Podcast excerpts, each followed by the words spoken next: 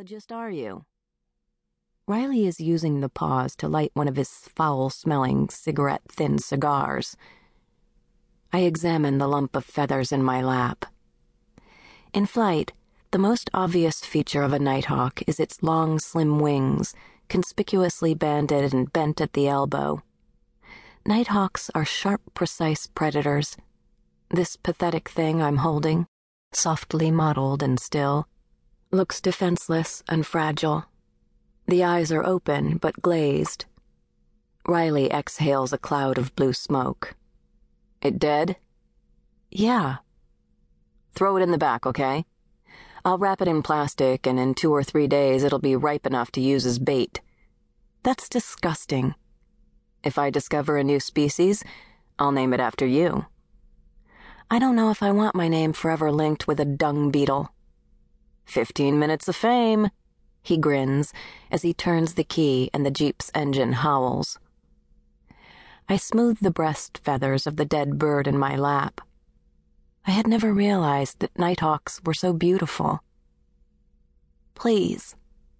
I'm surprised that my voice trembles when I say this. Drive a little slower, okay? Will do, babe. He tosses the still glowing cigar butt into the darkness of the surrounding jungle. What were we talking about before? You and David, and how you like screwing grad students. Literally and metaphorically. When he laughs, I hear a rattle of phlegm in his chest and wonder if he's been checked for tuberculosis recently. Every semester, we get a new crop of you kids from up north in the States. Innocents, all of you. Seduced by the jungle. You have no idea what all this heat and humidity does to your hormones. I've set up experiments. Keep beetles in the fridge for a few days, check their hormones. Nothing. Nada. Zilch.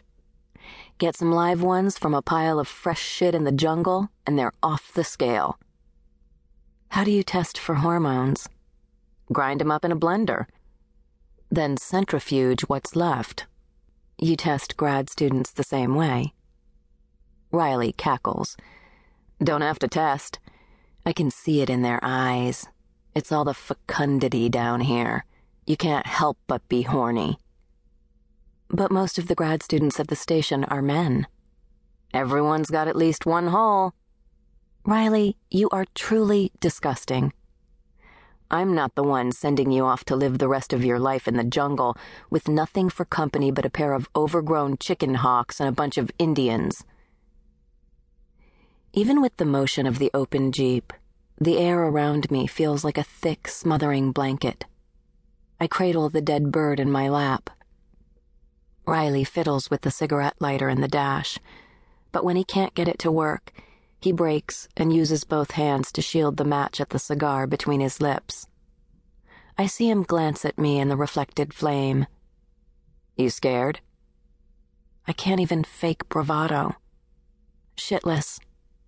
David's an asshole for doing this to you. I told him that. I'm not even qualified to research eagles. All of my other work has been with songbirds. All birds are the same. They got feathers and they shit when they fly. Lights from the Miraflores locks of the canal shine through the vegetation on the right. My pre dawn brain balks at the transition from jungle to civilization. I wait until we've cleared the bustle of activity around the locks before I ask Riley, Did you know the guy who's been at the Harpy Eagle site until now? Brian Geddes? Miserable little worm. You didn't check out his hormones? I wouldn't even eat in the same room with that little shit. David said he's coming back because he caught leishmaniasis. Leishmaniasis is a disease carried in sand flea bites that causes living flesh to decay. Riley sneers around the butt of his cigar. Probably just an infected zit. When we get to the city, there's a glow over the bay, the imaginings of dawn. I remember how confused I was my first morning in Panama by sunrise over the Pacific Ocean. We drive past the slums that were shelled during America's Operation Just Cause. Riley finishes his second cigar, snuffs the